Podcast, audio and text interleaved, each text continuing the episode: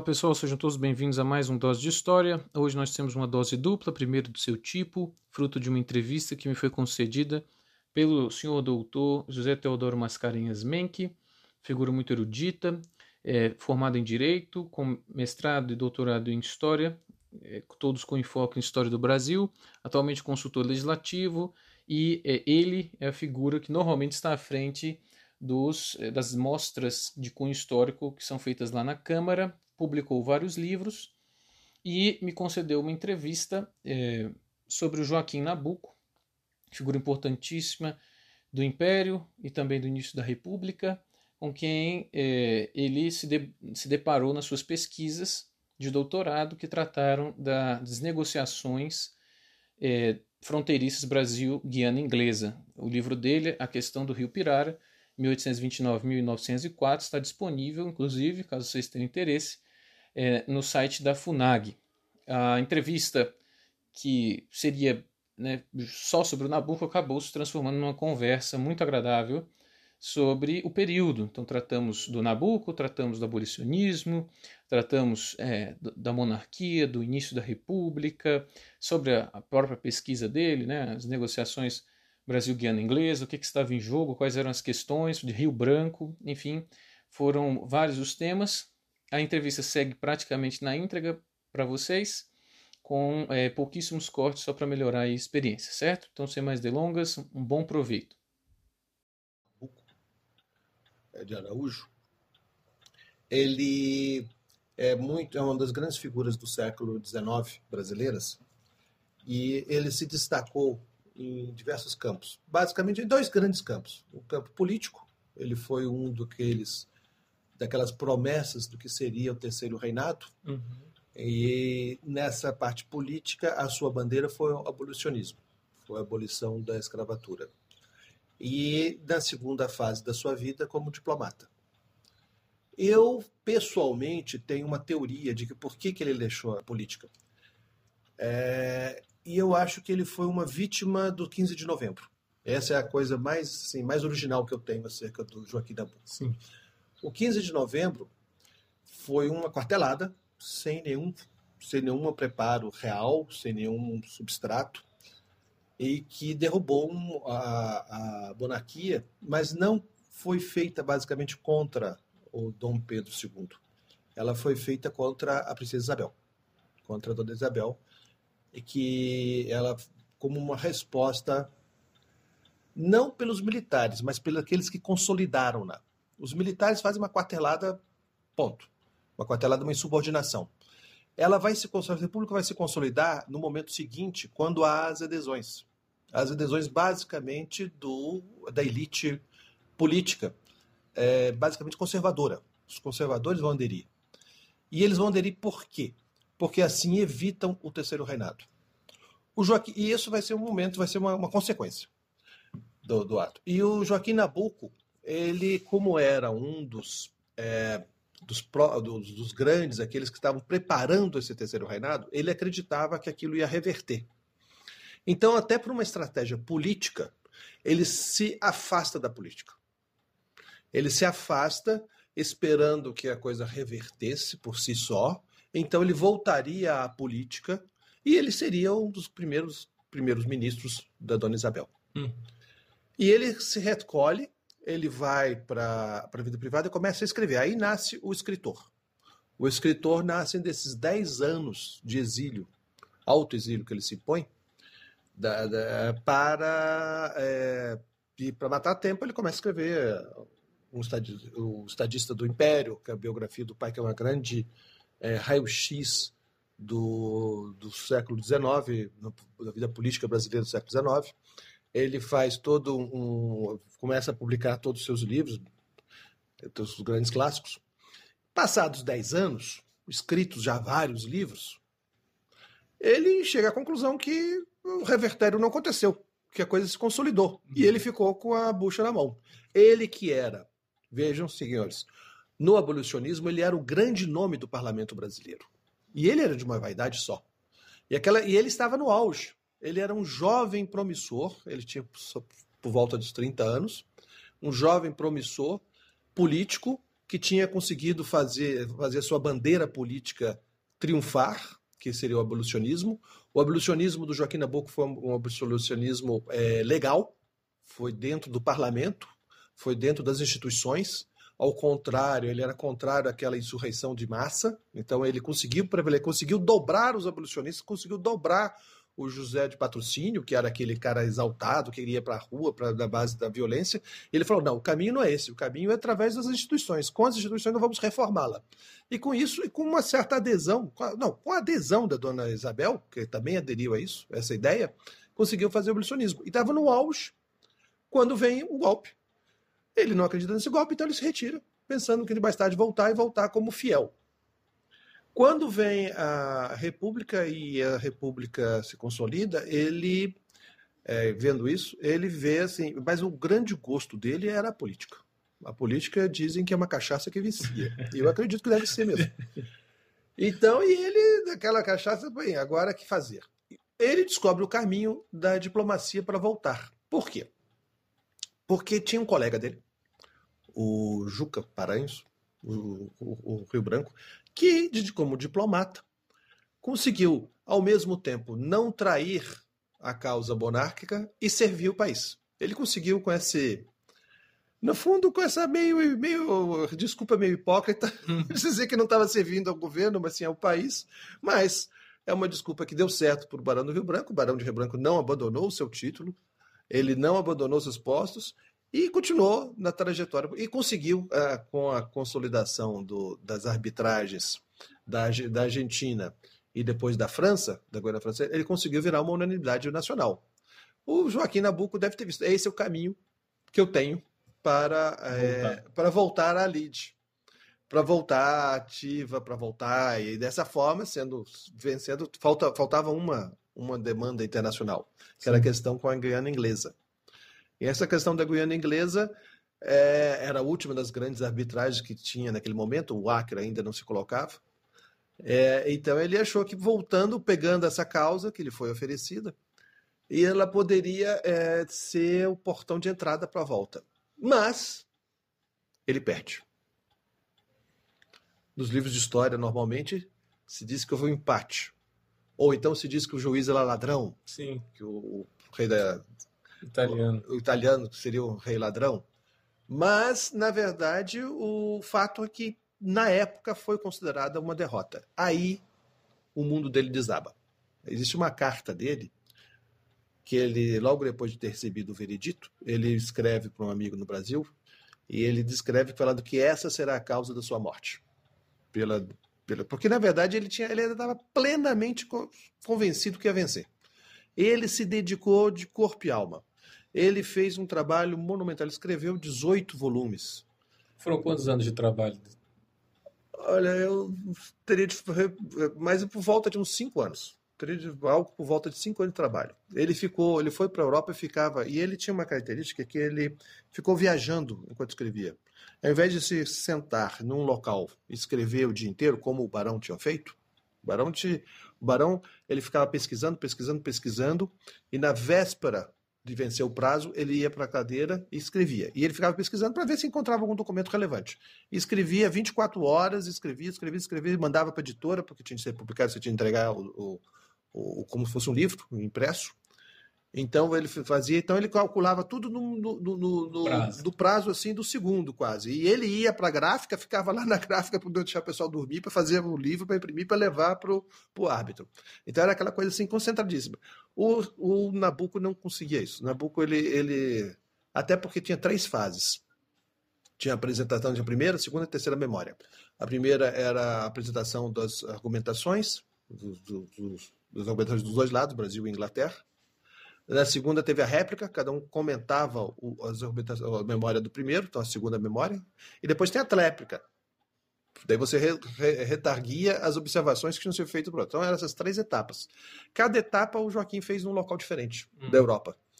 E carregava secretário, carregava documentos, levava caixotes, levava não sei o quê. Então ele era uma vida itinerante, porque ele não conseguia ficar num espaço só, ele ficava muito ansioso é que ele levavam todo um, um aparelho burocrático com caixas, secretários, de um lago para outro para Europa para ficar escrevendo esses textos. Mas foi um trabalho insano e ele estava crente que ia vencer e perdeu.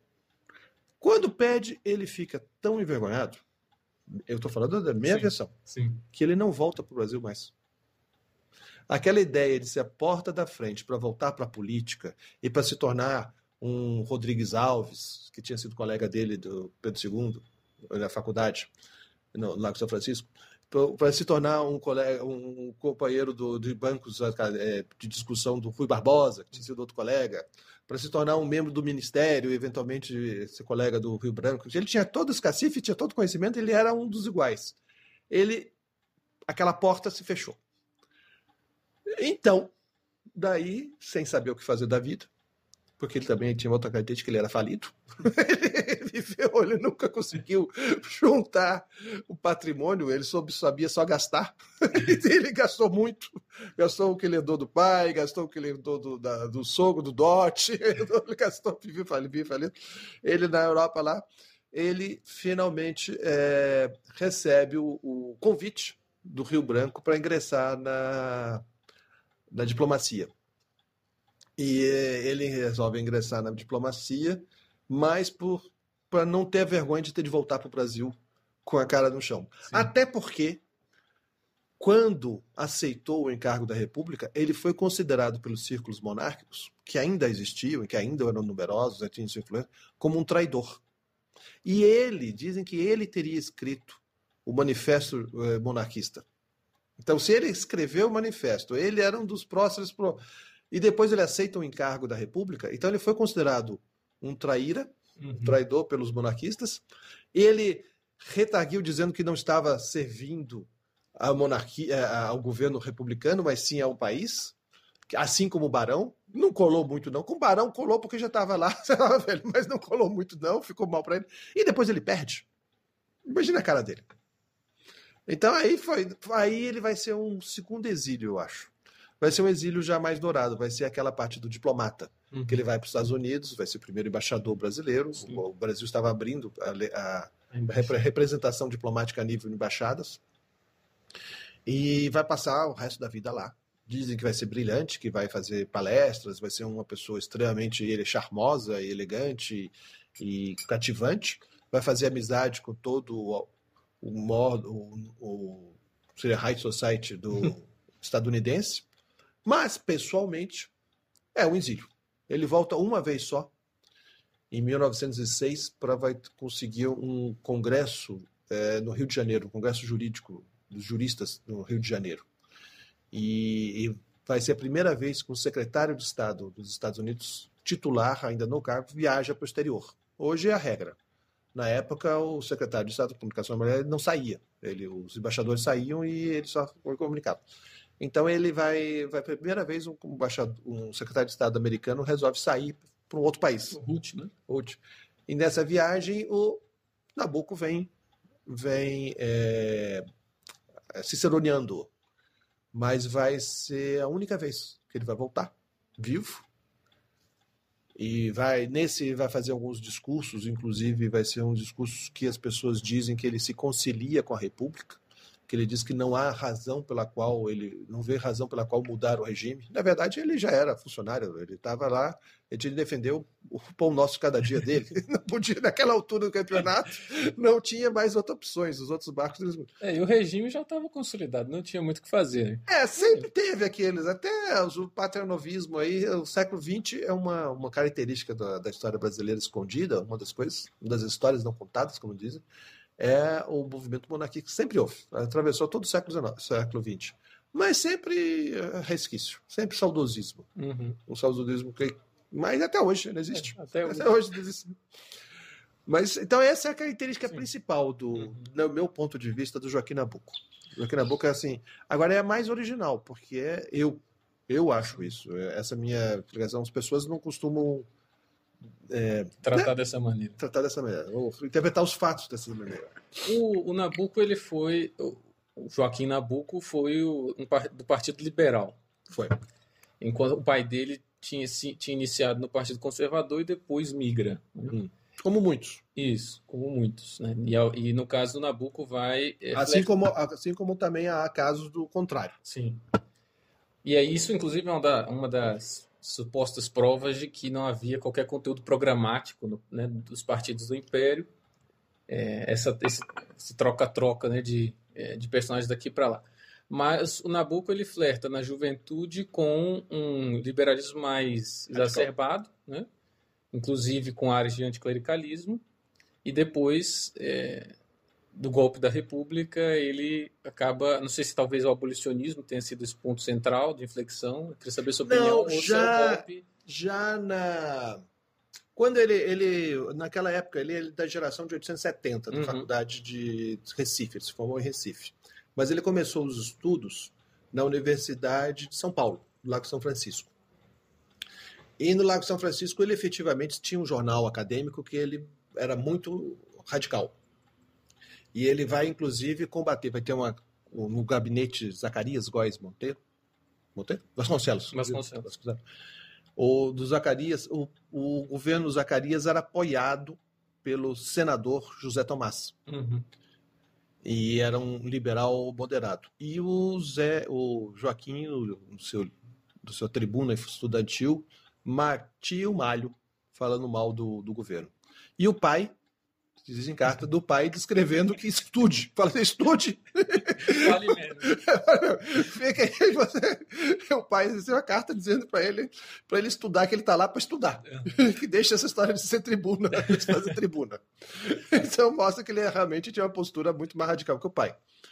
Mas já quando ele, mas quando ele vai para a segunda fase eh, dos seus estudos que ele está em Recife, e isso era uma regra, é, é um, um ponto interessante e diferente e comum na época. Você geralmente começava em uma faculdade e terminava na outra. Toda aquela geração faz isso. Isso era muito bom, porque dava aos futuros é, administradores do país uma visão do norte e do sul, uma visão distinta. Você não tem uma visão muito regionalizada. As instituições do Império tinham muito essa visão de essa preocupação de tornar as, as futuros administradores terem uma visão global do país. Hum. É, a, porque a, a, República vai acabar, né? A própria. É, a própria carreira. O fato dos presidentes de província ficarem circulando, né? Entre, é. entre presidente isso. aqui, presidente acolá, ficava normalmente um ano, dois, e já mudava, ia para outra. Eu acho que isso era, eu acho que isso é muito sábio. Eu, eu, interpreto isso, inclusive, como um dos fatores de ter mantido a união do país. Uhum. Essa visão de nacional que era forçada. Mas aí, o, o, quando ele nessa segunda fase que ele vai para Recife, ele já começa a uma reunião acadêmica e nessa reunião acadêmica um grupo de estudantes liberais radicais resolve abrir o verbo e ameaçar e virar a mesa.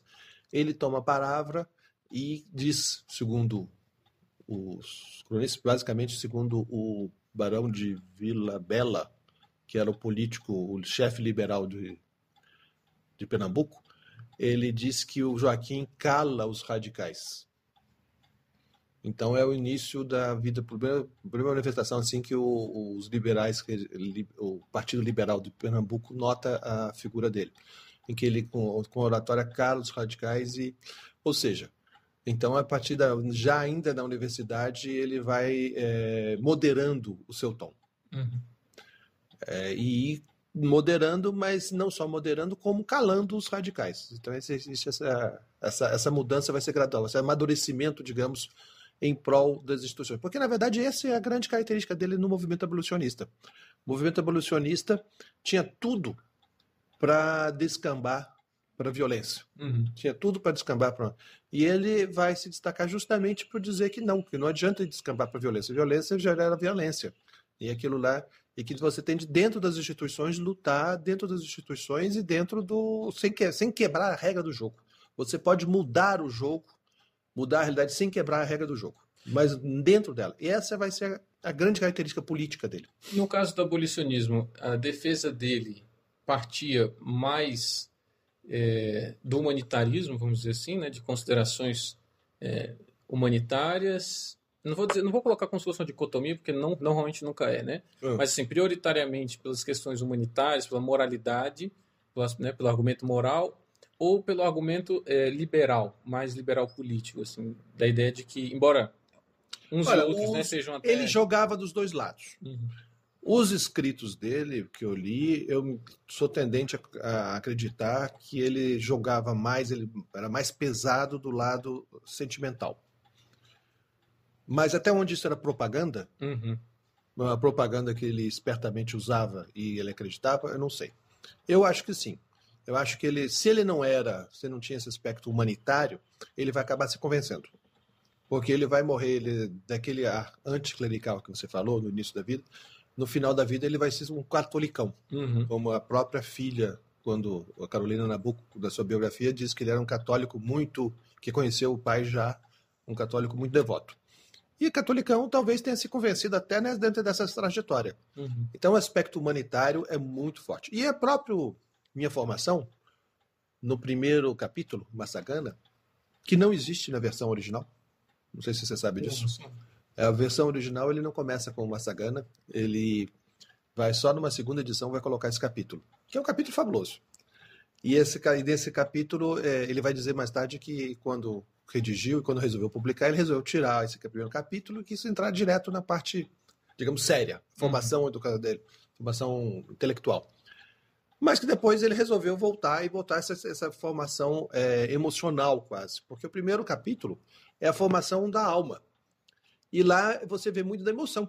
Ele descreve de uma forma idílica o, o, o engenho que foi criado, ele descreve de uma forma muito saudosa e também idílica a sua madrinha, que foi quem o criou, e ele fala do momento que ele despertou para o horror da escravidão.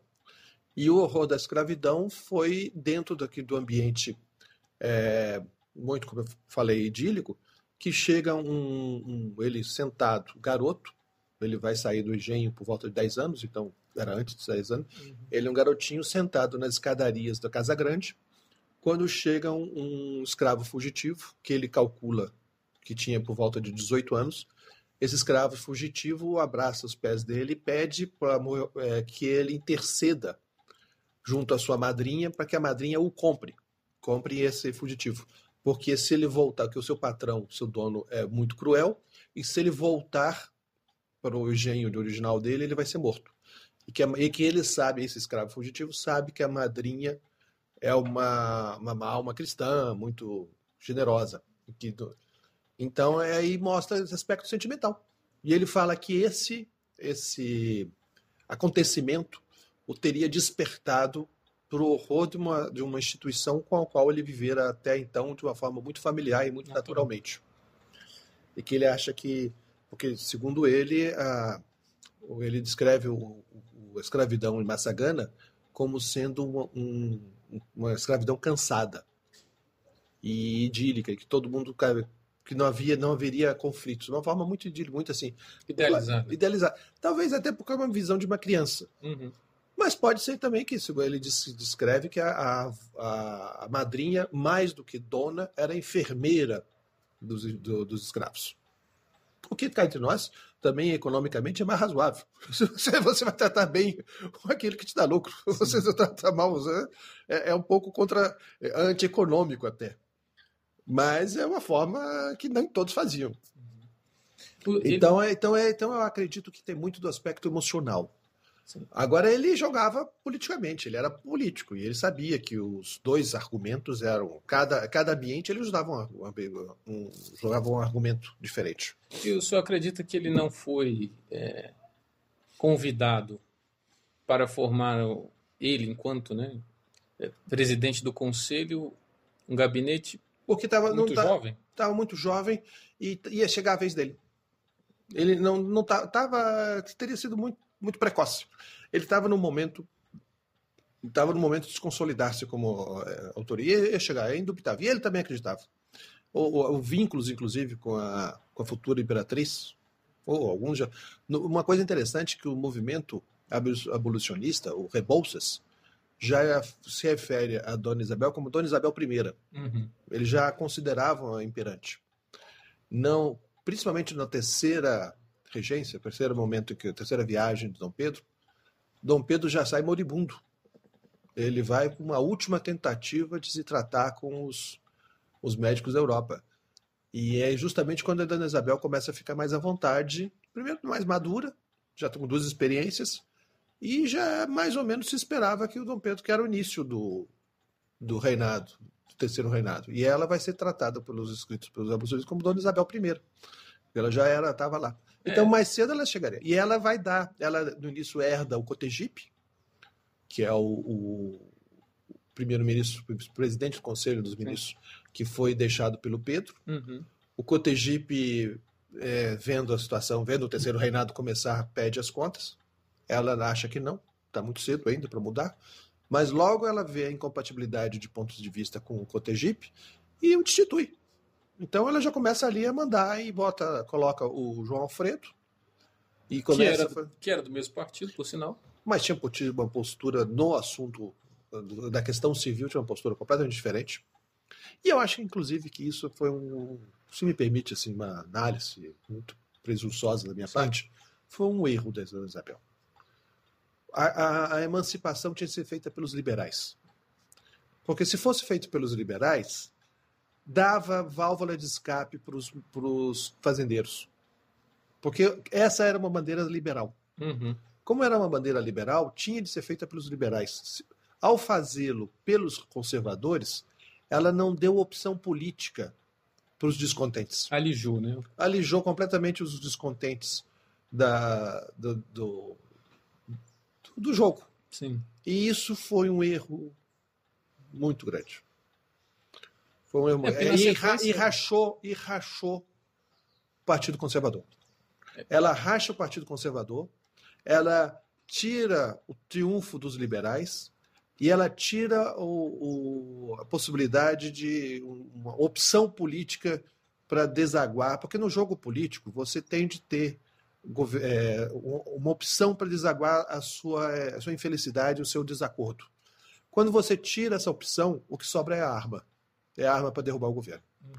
Foi justamente essa visão que fez, a consolidou o, o, o segundo reinado. O segundo reinado foi um certo. Por que, que ele vai terminar com aquelas revoltas todas? Quando vai se chegar à conclusão que é possível derrubar o governo sem precisar dar tiro na rua. Dar tiro na rua é perigoso. O outro vai responder, você pode morrer. Se você pode tirar o, o seu adversário só na base do xingamento, é muito melhor do que você ficar dando tiro. Quando as pessoas veem que é real essa alternância do poder, daí você aceita as regras do jogo e aceita jogar. E é o que o Pedro II fez. A dona Isabel, sem querer, acredito eu, sem querer, sem ela vai tirar essa opção dos fazendeiros. Daí eles vão, eles não vão fazer a república, mas vão aderir a ela. Uhum. Eles vão aderir com muita pra, facilidade. Com muita facilidade. Vão aderir justamente porque é revolta. E vão aderir porque, basicamente, até por uma questão econômica, eles querem indenização. Eles vão aderir por. Aí, justific... Aí você tem aquela queima dos arquivos do, do Rui Barbosa. Aquela queima dos arquivos é impedir a indenização, porque senão a indenização ia sair. Passando aquela parte militar, entrando os fazendeiros, entrando com Prudente de Moraes, Campos Salles, Companhia Limitada, ali ia sair uma indenização sim. E tanto que não saiu indenização, mas o governo passou a virar só para os fazendeiros. Os fazendeiros do café é que mandam no, no, naquela fase da história, da história política brasileira, porque afinal eles foram roubados, agora eles mandam. Já que, já que foram contra eles, agora eles fazem o jogo deles. Eu acho que talvez a única exceção que pouco se fala, não sei se eu concordo, e a gente já tá. Depois a gente volta pro Nabucco de novo. Mas é, seria, teria sido o governo Rodrigues Alves, né, na medida em que ele, por exemplo, não aceita é, fazer o governo federal entrar no, no convênio de Taubaté. É, e aí o Afonso Pena, que também né, enfim, fora conselheiro do Império, mas mineiro, no outro contexto, acaba aceitando né, a, a entrada do, do governo, não sei se já por enfim, ou por concordar, ou por acreditar que era o caminho econômico a, a, seguir, mas o fato é que o Rodrigues Alves não, não compromete o governo federal com os fazendeiros 100%, né? Uma outra pauta de modernização. Ele tinha outro compromisso econômico, outro compromisso, que era saneamento do Rio de Janeiro. Uhum. O saneamento, ele, o Rodrigues Alves era um viúvo, tinha perdido um filho, uma filha, sei, um filho para febre amarela, então ele tinha todo um projeto pessoal de saneamento do Rio de Janeiro. Sim. Então ele não tinha dinheiro. O Brasil sempre foi falido. Uhum. E tinha um biruta, um genial biruta, que lhe prometeu sanear o rio e conseguiu. Então daí começou a exigência que era maior. O garoto que você foi apresentado a ele com 28 anos. Chamava Oswaldo Cruz. Então ele era um, um, um Oswaldo Cruz chegou e prometeu que se tivesse carta branca, acabava com a febre amarela do Rio, que era o grande horror da época. E de, de, de, de bandeja acabava com a varíola, acabava com a febre bubânica, acabava, não sei o que, ele prometeu. E como ele conseguiu acabar com a febre amarela, conseguiu acabar, realmente, ele passou realmente a ter carta branca. E, ao mesmo tempo, o, o, o governo Rodrigues Alves tinha o, aquele, o Pereira Passo, Sim. que era, tinha aquela história de acabar com aqueles cortiços da cidade do Rio, e tinha o Oswaldo Cruz, e tinha um terceiro, que era o. que eram os três ditadores que ele fazia. Então, na verdade, o Rodrigues Alves se, se preparou para. É, o governo dele foi blindar. ele fez todo um governo para blindagem desses três. Desses, e isso não dava espaço, nem dinheiro, para ficar dando dinheiro para fazendeiro Sim. chorão de São Paulo. Então. É, aproveitando que a gente, a gente começou na República Velha, Hum.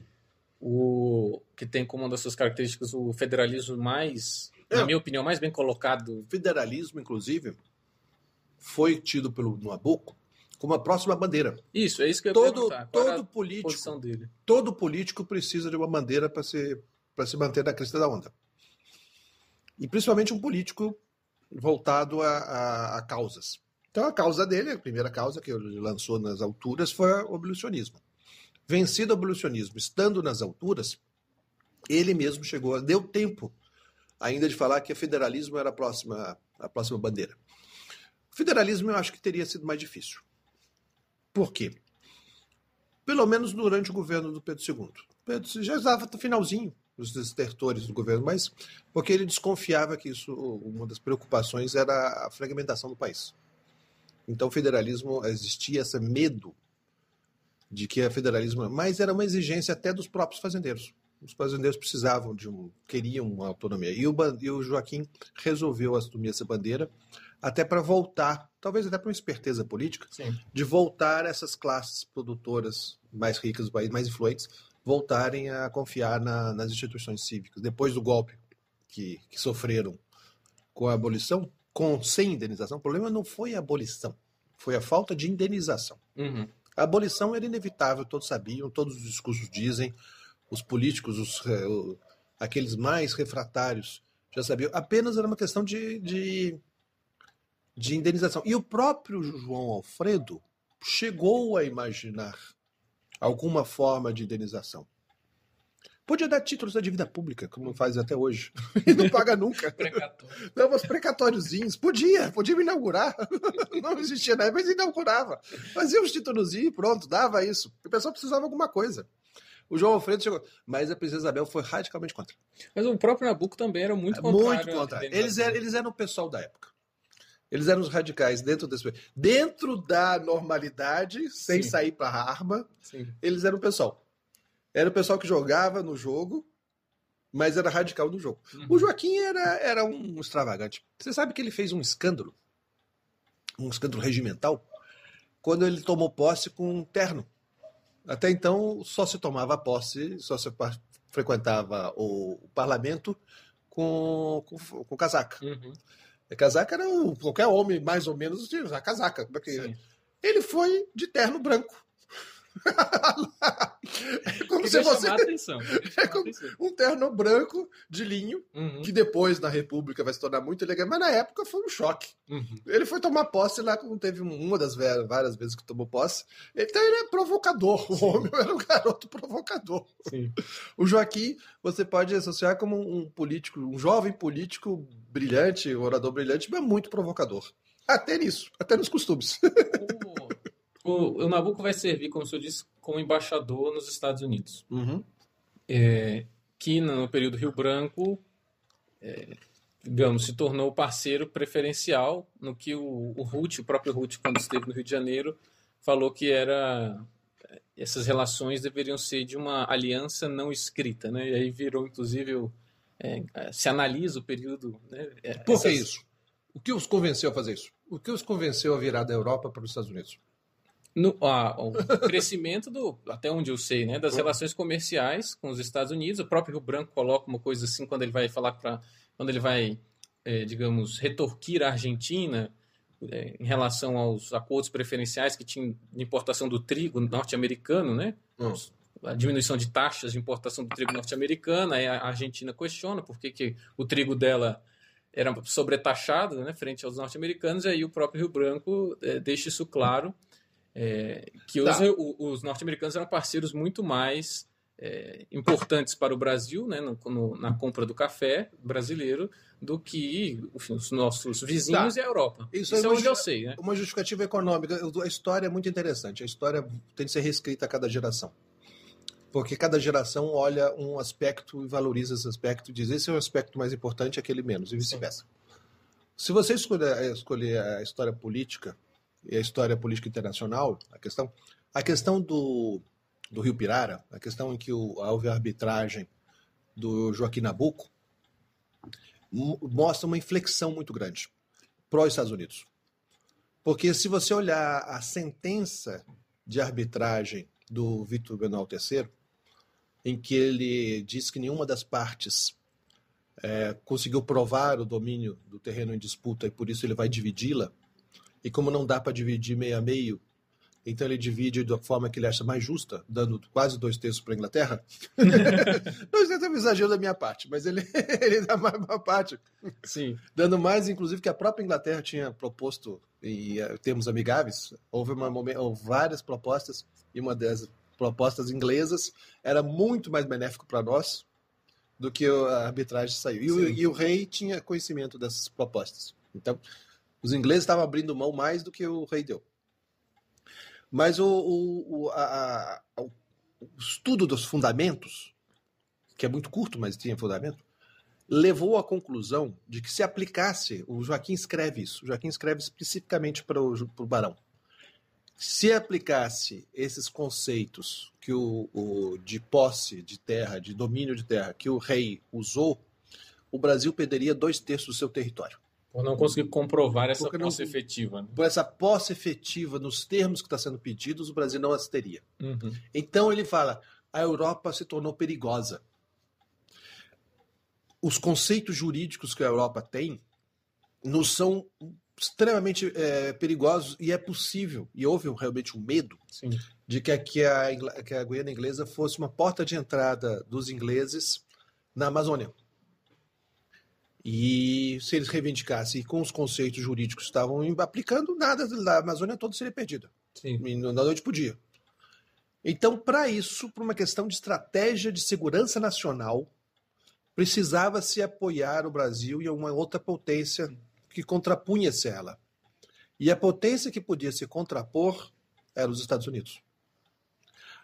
Dessa carta Convencendo esses argumentos ao Rio Branco, o Rio Branco escreve de volta dizendo: e você aceita ser aquele que vai consolidar essas relações com os Estados Unidos? Uhum. Ou seja, o Barão concorda, ele fala: é verdade, eu concordo com você, isso aí é perigoso. Nós estamos numa situação jurídica potencialmente perigosa. Precisamos nos precaver. O precaver no país fraco contra a Inglaterra não dá. Nós temos contra a Europa, então, tem, nós temos três países europeus nas Guianas, temos a, a França, temos a, a, Inglaterra e temos a, a, Holanda. E a França a gente acabou de ganhar, mas sabe Deus se eles vão, se eles podem dizer que não concordam com o veredito? O então chega a dizer que é, houve de fato uma, uma espécie de plano francês para é, que não foi colocado em prática, mas havia a concepção de um plano, né? Houve a concepção de um plano para é, tomar a força território em disputa. Né? Ele teve, teve, teve, teve vários. E... vários. Agora, agora, o que o senhor falou, eu me recordei que o Recupera coloca isso muito claramente, a questão da, de, se apoiar nos, nos americanos né, para se opor aos, ao imperialismo europeu que estava alcançando seu auge né, na, nesse iníciozinho do século na África e na Ásia. Baseado Mas... em que, que ele escreve isso? Hã? Baseado em quem, quem que ele cita? Eu no senhor, né? ele tá escrevendo. Ele, é ele te cita ele diretamente. Me, direto, ele, ele tá transcrevendo minhas conclusões. Isso. E aí. É...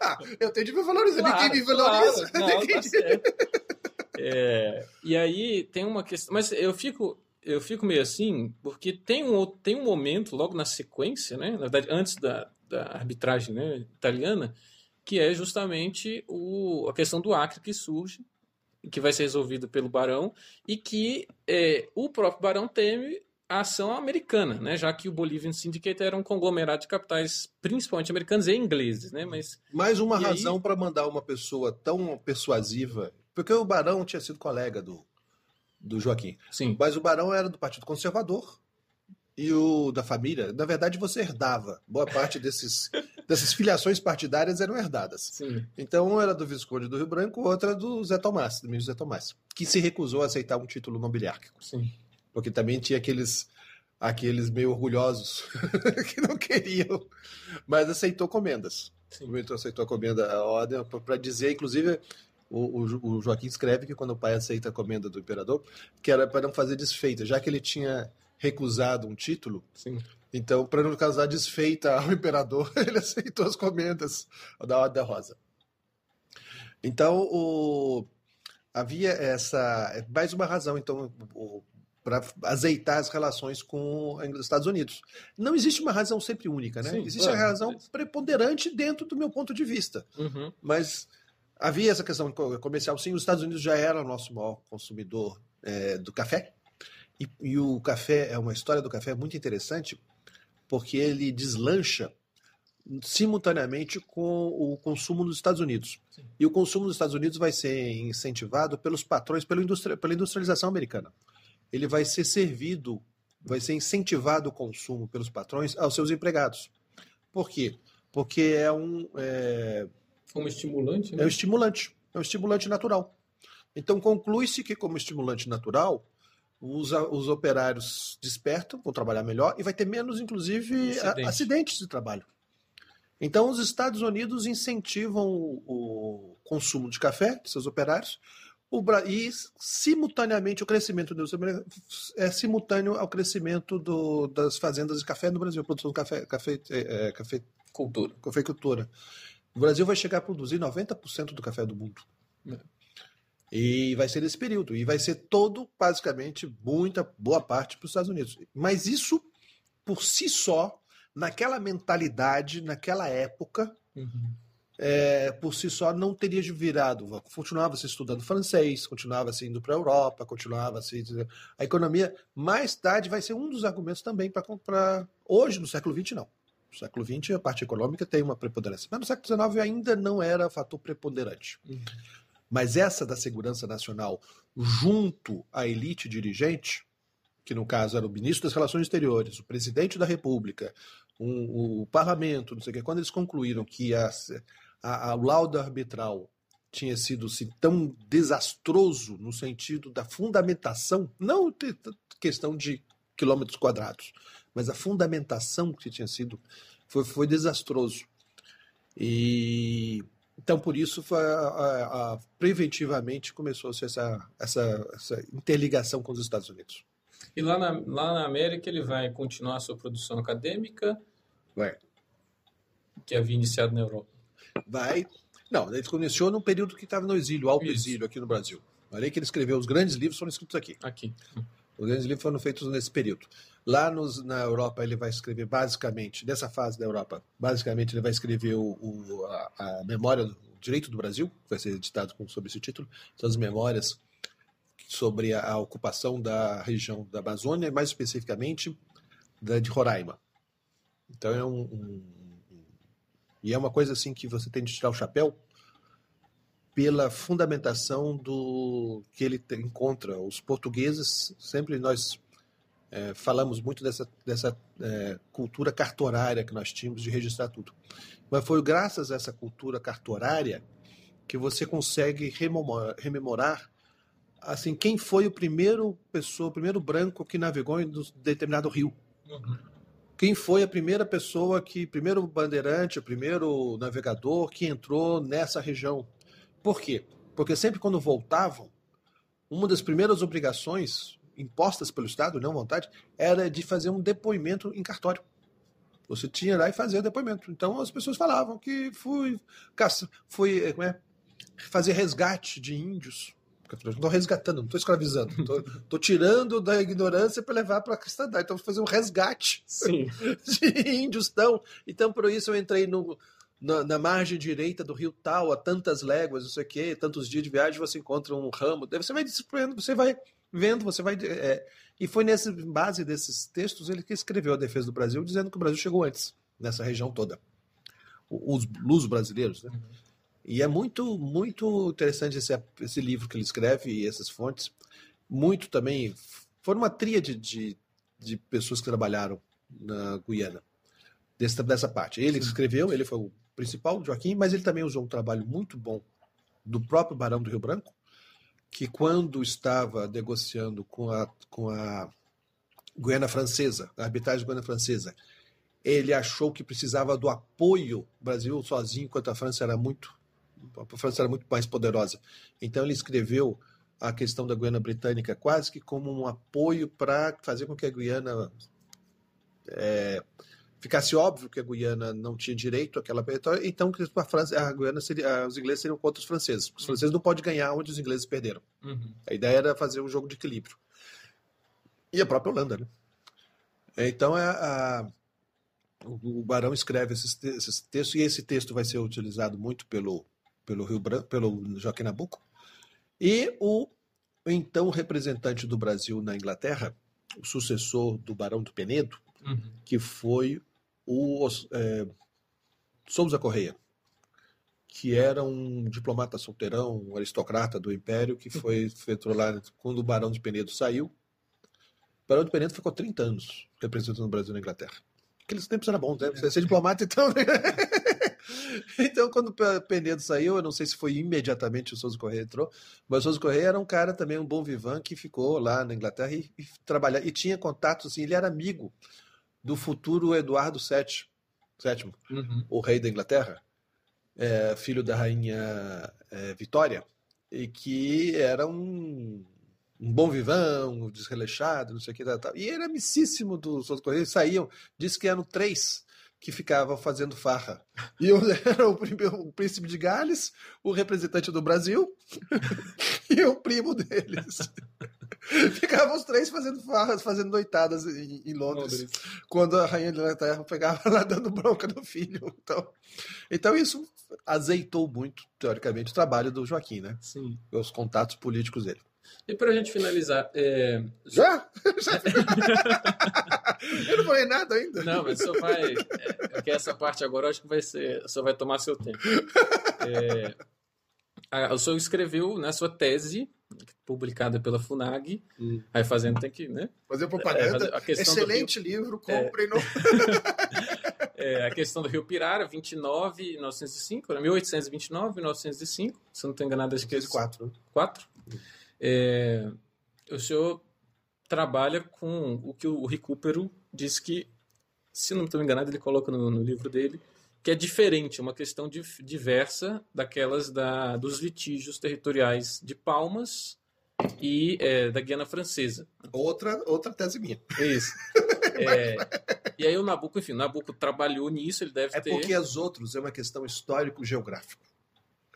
Sabia-se que a fronteira seria o rio Oiapoque. Uhum. Mas o rio Oiapoque, qual desses 20 rios é o Oiapoque? Todos eles estavam, teoricamente, cumprindo o tratado. Sim. Mas apenas era uma questão de colocar o tratado no, no chão. Então a briga era saber qual desses diversos rios é. Então é uma questão histórico-geográfica. A questão da Guiana era uma questão jurídica. Era uma tese. Quem tinha tomado posse é, juridicamente válida daquela região? porque era terra no lios. Eh, considerava-se a América terra no lios. Terra no lios, assim, terra de ninguém. Coisa res deredicta, uhum. coisa sem, sem dono. Aquele que chegar, e um dos, um dos conceitos no direito romano de você se tornar é, proprietário de algo é a ocupação. É você se tornar, é você ocupar, você aprisionar a coisa. Então, por exemplo, um animal selvagem. Um animal selvagem, você capturá-lo, você passa a ser dono. Esse é um conceito de direito romano que é o direito uh, básico, assim, é o substrato do direito internacional e do direito ocidental. Uhum. No Ocidente, quando você não tem, você recorre às instituições do direito romano. E então, é, quem tinha considerado o Brasil, como a, a ocupação daquela região se deu no século XVI, XVII, é, o Brasil recorria aos conceitos jurídicos válidos no século XVI e XVII. E a Inglaterra também. A Inglaterra também porque a Inglaterra sucedeu, ela dizia que tinha sucedido aos holandeses. Aquilo lá é, tinha sido tudo obra, é, terra dos holandeses. Os holandeses, quando foram expulsos aqui do Nordeste, eles foram para a Guiana. Para a Guiana para o Caribe. E alguns foram para Nova York, que seria hoje o futuro Nova, Nova York. Nova Amsterdã. Deles. Nova Amsterdã. Eles foram sair daqui. E eles, mas eles ocuparam aqui, foi o início da ocupação da Guiana. Porque eles aprenderam aqui a produzir açúcar, a técnicas que eles não tinham. Eles tinham técnica de comércio, mas não tinham. Eles aprenderam aqui e foram fazer lá, eles procurar local para plantar. Uhum. E até para concorrer com o brasileiro. E acharam lá e fizeram. E, e lá. Então eles ocuparam. E quando eles ocuparam só o litoral, mas faziam incursões pelo, pelos rios. Basicamente pelo rio Esequibo. Então eles faziam as excursões por lá. Com as guerras de Napoleão Bonaparte, Napoleão Bonaparte, em certo momento, ele incorporou a Holanda ao Império Francês. Ao incorporar o, a Holanda ao Império Francês, as colônias holandesas passaram a ser inimigas da Inglaterra. Então a Inglaterra ocupou muitas das colônias holandesas no mundo inteiro. Uhum. Mais tarde, em Tratado de Viena, eles vão devolver. Mas vão devolver, não vão devolver tudo, não. Vai ser o primeiro momento que a Inglaterra se espalha no mundo inteiro. Sim. Vai ser justamente quando ele vai ocupar as possessões holandesas. E os holandeses, por sua vez, ocuparam essas terras que teriam, teoricamente, eram, eram portuguesas e espanholas. Sim. Na época da, da União Ibérica. Sim. Da União Ibérica que começou. Então veja como tudo está mais ou menos interligado. Mas o fato que os holandeses ocuparam a União Ibérica, depois o, o, porque eles, eles faziam comércio com Portugal e não podiam deixar, economicamente eram dependentes desse comércio, então ocuparam as produções, já que Portugal não queria vender, então a gente vai lá para ocupar. Daí depois foi a mesma coisa com, com Napoleão, é, ocupando a, a, Holanda, os ingleses vão lá e ocupam. E quando terminam isso no, no em, em Viena, no Tratado de Viena, eles fazem uma repartição e a Inglaterra faz questão de ficar espalhada por todo mundo. E ela vai conseguir, vai pegar a Guiana e vai dividir. Vai que a Guiana vai ser dividida nas três. Nas quatro, na verdade, porque tinha a Guiana portuguesa, que é a parte do Brasil. A Guiana portuguesa é o Amapá, de um uhum. lado, e o próprio Roraima. Porque a Guiana, na época, era toda a região, era uma, quase uma ilha. Era o, o do Amazonas subindo pelo Negro, pega o Orinoco, fecha lá, e do outro lado vai. Então é toda uma, essa região norte era chamada de Guiana. Os portugueses depois vão ocupar. Um pedaço vai chamar Amapá e outro vai chamar Roraima. Mas aquilo uhum. era parte da Guiana. É, então os, ingleses vão usar essas incursões dos, dos holandeses como seu título de domínio para aquela região. Então, na verdade, é verdade. Quem chegou primeiro, quem ocupou, pô, okay, como é que foi, como é que não foi. Os portugueses diziam que tinha tropas andando periodicamente ali, tinham mesmo. Portugueses brasileiros, né? Então eles lutavam pelo, pelos títulos do século XVI, juridicamente válidos no século XVI, XVII, foi a argumentação brasileira e foi a argumentação inglesa. Nesse meio período, quando nós chamamos lá o, o laudo arbitral, tinha ocorrido em 1890 um congresso em Berlim para lançar as bases da partição da África. 85. 85? É, 1885. Mas o fato é que foi feito, lançado as bases da partição da África, Sim. e nessa partição foi feito vários conceitos jurídicos. E esses conceitos jurídicos, que eram muito mais exigentes que aqueles fluidos do século XVI, vão ser, é, vão ser a base do, da, do laudo arbitral do, do rei da Itália. Então, na verdade, houve uma aplicação de um, de um direito não previsto, houve um erro de direito, digamos assim. Aplicou-se um direito errado.